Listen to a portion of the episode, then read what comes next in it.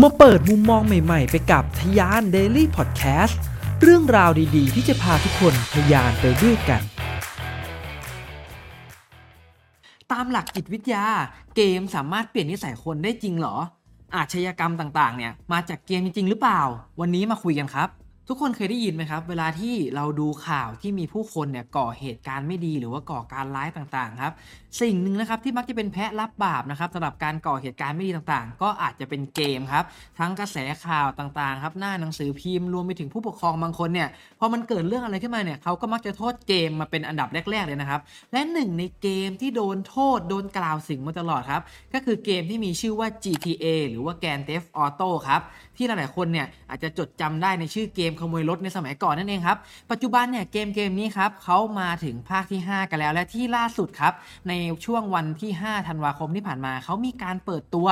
ปล่อยเทเลอร์ครับหรือว่าตัวอย่างของเกมภาคที่ 6 ครับทำให้ได้รับกระแสตอบรับที่ดีมากๆ วันนี้ครับเราจะมาคุยกันว่าเจ้าเกม GTA เนี่ยรวมไปถึงเกมที่มีความรุนแรงอื่นๆเนี่ยมันส่งผลมาสู่นิสัยของผู้เล่นจริง ๆ หรือเปล่า มันเป็นต้นเหตุทำให้เกิดเหตุการณ์ไม่ดีต่างๆ จริงหรือเปล่า โดยก่อนอื่นนะครับผมต้องขอเล่าถึงที่มาที่ไปของเกม GTA กันก่อนเผื่อหลายๆ คนเนี่ยอาจจะยังไม่รู้จักหรือว่ายังไม่มีโอกาสได้ลองเล่นนะครับเกม GTA เนี่ยเป็นเกมที่มีเนื้อหาเกี่ยวกับการก่ออาชญากรรมโดยตรงเลยครับเรียกง่ายๆว่าเราเนี่ยรับบทเป็นโจรนั่นแหละ เราจะสามารถมีอิสระในการเล่นมากๆครับ ซึ่งรูปแบบของเกมเนี่ยเป็นเกมแบบ Open World คำว่า Open World ก็คือเกมอะไม่ได้เจาะจงว่าเราจะต้องเดินไปทางนี้เท่านั้น จะต้องโจมตีคนคนนี้เท่านั้น แต่ว่าเกมอะสามารถเปิดให้เราทำกิจกรรมต่างๆ ได้อย่างอิสระครับ ไม่ว่าจะเป็นการต่อยตีผู้คนครับ การหยิบอาวุธต่างๆ มาโจมตีผู้คน ไปจนถึงการที่เราเนี่ยสามารถขโมยรถหรือยานพาหนะต่างๆ มาขับเล่นได้แบบ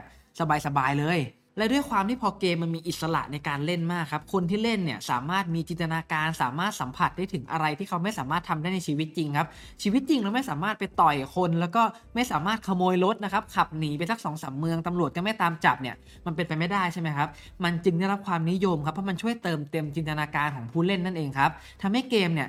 มียอดขายที่ดีมากๆครับ ซึ่งเขามาโด่งดังในภาคที่ 3 นะครับ มียอดขายมากถึง 14.5 ล้านชุด และภาคต่อมาครับ คือภาค Vice City เนี่ยมียอดขายถึง 17.5 ล้านชุดครับ ภาค GTA San Andreas ครับ 21.5 ล้านชุดครับ และภาคที่ 4 ครับ ขายไปได้ 25 ล้านชุดครับและภาคล่าสุดครับก็คือภาคที่ 5 ที่ปล่อยมาเมื่อ 10 ปีที่แล้วเนี่ยขายได้มากถึง 115 ล้านชุดเลยครับทุกคน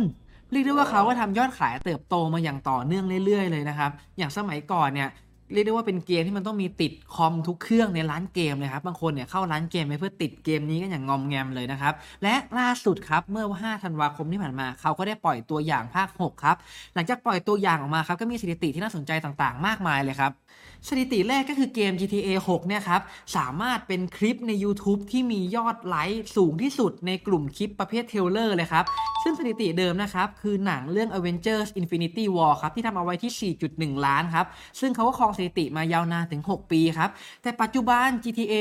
ภาค 6 เนี่ย สามารถทำยอดไลค์นะครับ ได้สูงสุดถึง 10 ล้านครับ เรียกว่าสูงกว่า Avengers เนี่ย กว่า 2 เท่าตัวเลยทีเดียวครับ แต่ถ้าเกิดเอาแค่ในหมวดเกมนะครับ ก่อนหน้านี้ในเกมที่ทำสถิติยอดไลค์ของตัวอย่าง trailer เอาไว้สูงสุดคือ Battlefield 1 ครับทำเอาไว้แค่ 2 ล้านกว่าๆเท่านั้นเองครับ อีกสถิติหนึ่งก็คือเกม GTA ภาค 6 เนี่ย เป็นคลิปเปิดตัวที่ไม่ใช่มิวสิกวิดีโอครับ ที่มียอดชมสูงสุดใน 1 วันแรกครับ โดยมียอดวิวสูงสุดถึง 91 ล้านวิวครับ เอาชนะคลิปติดทะเลของ Mr. Beast ไปได้ครับ ซึ่งคลิปนั้นเนี่ยทำยอดวิวแค่ประมาณ 40 กว่าล้านวิวเองก็เอาชนะไปเป็นเท่าตัวอีกแล้วครับ คราวนี้หลายคนก็น่าจะได้เห็นแล้วนะครับ ว่าเกม GTA เนี่ยมันได้รับความนิยมสูงมาก ผู้คนเกือบทั่วโลกเนี่ยเรียกว่าตั้งหน้าตั้งตารอกันเลยทีเดียวครับ แล้วทีเนี้ย มันทำให้เกิดเหตุการณ์ที่ร้ายแรงจริงหรือเปล่า เกมที่มีเนื้อหาความรุนแรงแบบนี้มันนำไปสู่อาชญากรรมนำไปสู่ความรุนแรงต่างๆ ในสังคมได้จริงหรือก่อนอื่นครับ เราต้องเล่าย้อนไปถึงเหตุการณ์ที่มีการกล่าวโทษเกม โดยเฉพาะเกม GTA กันก่อนครับ อย่างในไทยเนี่ยปี 2551 ตอนนั้นครับ มีเหตุการณ์นักเรียนชั้นม .6 ครับ อายุ 18 ปีทำการจี้ครับ แล้วก็ฆาตกรรมชิงทรัพย์โชเฟอร์แท็กซี่ท่านหนึ่งครับ โดยเขาก็สารภาพนะครับว่าเขาต้องการเงินมาใช้ แล้วก็เขาเนี่ยติดเกม GTA อยู่ครับ แล้วเขาก็มองว่ามันเนี่ยน่าจะก่อเหตุได้ง่าย ๆ เหมือนกับตอนที่เขาเล่นเกมครับ หรือถ้าเป็นเหตุการณ์ของต่างประเทศครับ ในปี 2562 เนี่ยที่ประเทศสหรัฐอเมริกาก็มีเหตุการณ์กราดยิงถึง 2 เหตุการณ์ครับ ที่รัฐเท็กซัสและรัฐโอไฮโอครับ แล้วก็มีผู้เสียชีวิตรวมไปถึงผู้บาดเจ็บจำนวนมาก โดยตอนนั้นเนี่ยประธานาธิบดีก็คือคุณโดนัลด์ทรัมป์ครับเขาได้มีการออกมาแถลงการณ์ แล้วก็กล่าวโทษต้นเหตุความรุนแรงว่า มาจากวิดีโอเกมครับทำให้ผู้คนเนี่ยเกิดกิดความรุนแรงในจิตใจครับ อยากจะออกมาก่อเหตุวินาศสันตะโรต่างๆครับ นอกจากนั้นครับก็ยังมีนักจิตวิทยาหลายท่านออกมายืนยันว่าการกล่าวโทษเกมว่าเป็นสาเหตุความรุนแรงเนี่ยมันไม่ถูกต้องตามหลักวิทยาศาสตร์ครับความรุนแรงของเกมมีผลการวิจัยหลายชิ้นนะครับออกมาช่วย confirm ว่ามันมีความเกี่ยวข้องกับพฤติกรรมที่ก้าวร้าวอย่างเช่นล่าสุดครับไม่กี่ปีที่ผ่านมา สมาคมจิตวิทยาอเมริกันหรือว่า APA เนี่ยได้มาแถลงการณ์ยืนยันนะครับว่าไม่มีหลักฐานทางวิทยาศาสตร์ที่มากพอที่จะเชื่อมโยงว่าเกมเป็นสาเหตุหลักของพฤติกรรมที่รุนแรงได้ และหลังจากนั้นก็ยังมีงานวิจัยที่ใหม่ๆครับมาสนับสนุนเพิ่มขึ้นเรื่อยจนถึงปัจจุบันเลยครับคนที่แยกโลกของเกมกับโลกความจริงไม่ออกเนี่ยหรือว่า ICOC นะครับที่ศัพท์เขาเรียกกันเนี่ยคือกลุ่มคนครับที่เขาอาจจะอินกับเกมมากเกินไปครับ เอาจิตไปผูกกับเกมมากเกินไป ซึ่งเขาอาจจะมีปัญหาภายนอกร่วมด้วยครับ เช่น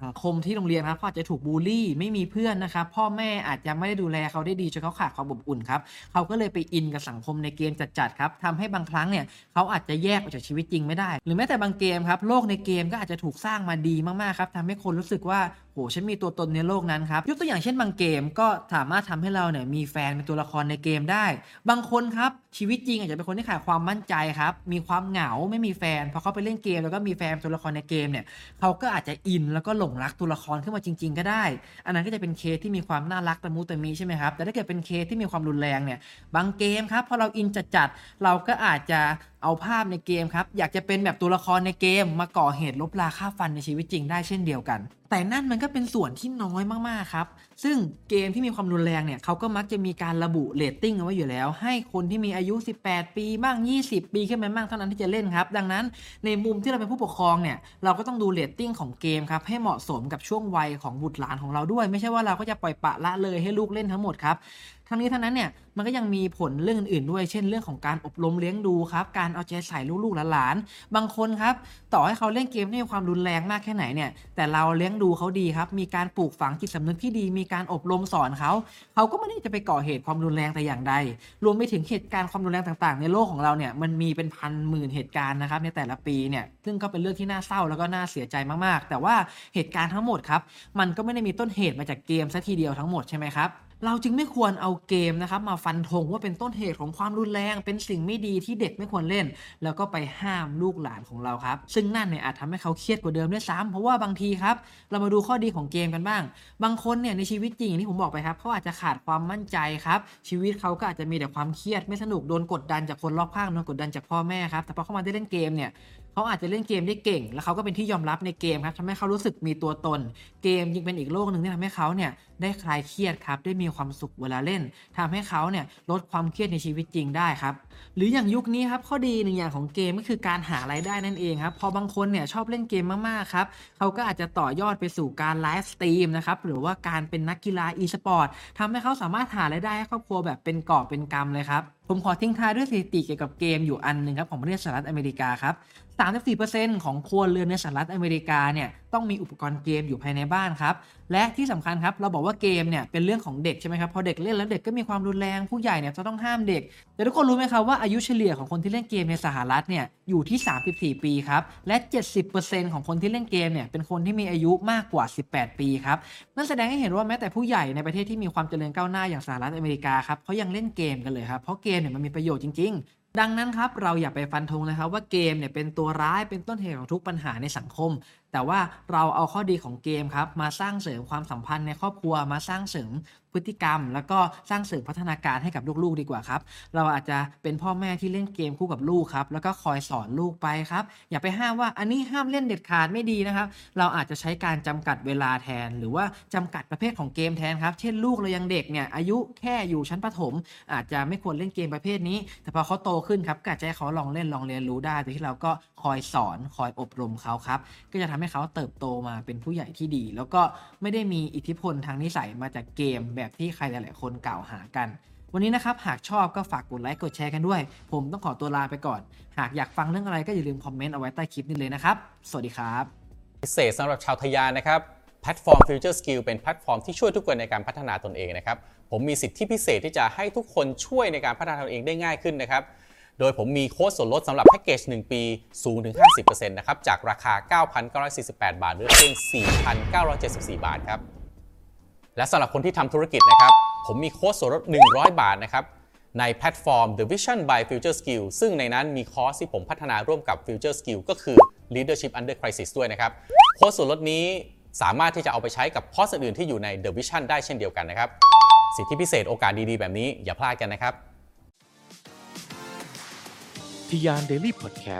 พอดแคสต์สาระน่ารู้และเรื่องราวพัฒนาตนเองให้ดีขึ้นในทุกๆวันสำหรับคนทำธุรกิจกับผม โทมัส พิเชย